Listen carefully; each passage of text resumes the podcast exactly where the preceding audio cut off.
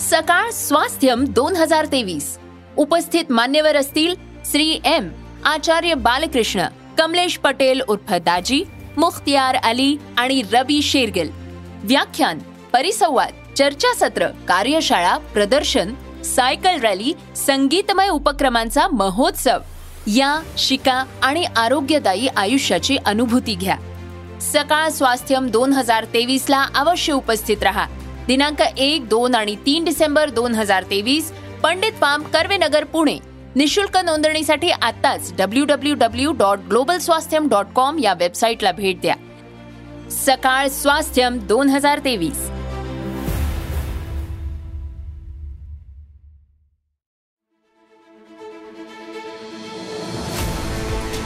तुमच्या रोजच्या जगण्यातली विस्मयकारक माहिती जी ठरणारे तुमच्यासाठी महत्वाची.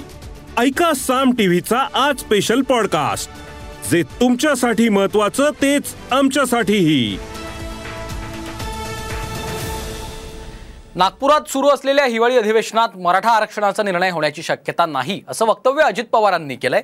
कारण मराठा आरक्षणासाठी मनोज जरांगे पाटलांनी दिलेला चोवीस डिसेंबर पर्यंतचा अल्टिमेटम संपायला आता अवघे दोन आठवडे उरलेले आहेत. पण सरकारी पातळीवर मात्र मराठा आरक्षणाबाबतचा निर्णय घेण्यासंदर्भात काहीच हालचाल दिसत नाहीये. पाहूयात एक विशेष रिपोर्ट हिवाळी अधिवेशनात मराठा आरक्षणाचा निर्णय नाहीच. मागासवर्ग आयोगातला गोंधळ सरकारच्या पथ्यावर. बिहार प्रमाणेच राज्यातही आरक्षण मर्यादा वाढवणार.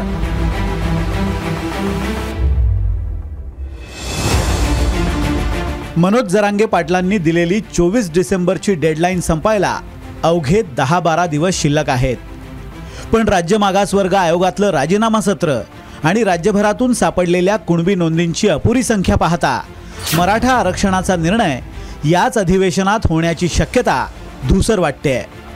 खुद्द अजित पवारांनी सुद्धा हीच भीती बोलून दाखवली आहे. हिवाळी अधिवेशनादरम्यान पत्रकारांसाठीच्या सुयोग या निवासस्थानी उपमुख्यमंत्री अजित पवारांनी अनौपचारिक संवाद साधला. या संवादादरम्यान अजित पवारांनी दिलेल्या माहितीनुसार मराठा समाजाला आरक्षण देण्यासाठी बिहारच्या धर्तीवर राज्यातही आरक्षणाची मर्यादा वाढवण्याचा पर्याय राज्य सरकार पुढे आहे. मराठा समाजाला अन्य कोणाचं आरक्षण कमी न करता आरक्षण देण्याची राज्य सरकारची भूमिका आहे. सर्वपक्षीय बैठकीतही तसाच निर्णय घेण्यात आलाय. पण मनोज जरांगे पाटील हे मात्र मराठा समाजाला ओबीसीतूनच आरक्षण मागतायत. बिहार सरकारनं कायदा करून आरक्षणाची टक्केवारी वाढवली. तसंच आपल्याही राज्यात दहा ते बारा टक्के आरक्षण वाढवता येऊ शकतं. पण या अधिवेशनात असा निर्णय होईल असं वाटत नसल्याचं मत उपमुख्यमंत्री अजित पवार यांनी व्यक्त केलंय.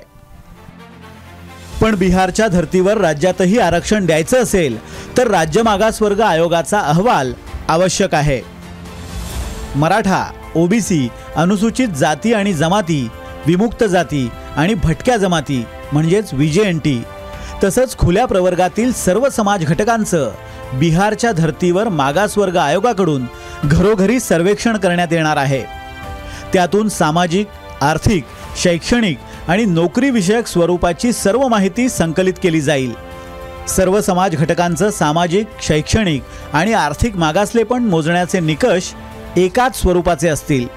या निकषांच्या आधारे प्रश्नावली निश्चित केली जाईल. आणि सर्वेक्षणाला सुरुवात होईल.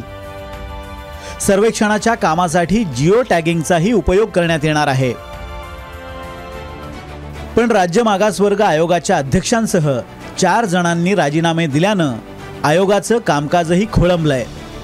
तर दुसरीकडे मराठा कुणबी नोंदी तपासण्यासाठी नेमलेल्या शिंदे समितीचा हैदराबाद दौराही निष्फळ ठरल्याची माहिती विश्वसनीय सूत्रांनी दिली आहे आतापर्यंत शिंदे समितीला मराठवाड्यात सत्तावीस ते अठ्ठावीस हजार कुणबी नोंदी सापडल्यात. वंशावळीचे पुरावे सादर केल्यावर या नोंदींचा लाभ तीन ते चार लाख नागरिकांना मिळू शकेल. मराठवाड्यातील कुणबी आणि मराठा या जातीतील नागरिकांच्या पूर्वजांच्या निजामकालीन नोंदी या तेलंगणा सरकारकडे असलेल्या महसुली कागदपत्रांमध्ये मिळू शकतील अशी अपेक्षा समितीला होती. त्यासाठी शिंदे समितीनं गेल्या आठवड्यात हैदराबादला भेट दिली होती. या समितीनं तेलंगणा सरकारची उर्दू आणि अन्य भाषांमधील जुनी कागदपत्र तपासली. काही जुन्या महसुली देवस्थान आणि वतनांच्या नोंदींमध्ये किंवा अन्य कागदपत्रांमध्ये अनेक मराठा आडनावांचा उल्लेख असला तरी त्या व्यक्तीच्या जातीचा उल्लेख मात्र आढळून आलेला नाहीये. आता शिंदे समिती राज्य सरकारला पंधरा डिसेंबरला आपला अहवाल सादर करणार असल्याचं कळतंय. हा अहवाल विधिमंडळात सादर केला गेला. तरीही त्याचा अभ्यास करून त्यावर प्रस्ताव तयार करून निर्णय घेण्यासाठी अधिवेशनाचा उर्वरित कालावधी अपुरा आहे. याबाबत विचारलं असता जरांगे पाटलांनी सरकारला पुन्हा एकदा निर्वाणीचा इशारा दिलाय. तुम्हाला त्या गादीवर बसणारीच जनता आहे. तिला गादीवर बसवता येतं पायदडी तुडवता येतं कुणी असू देऊ?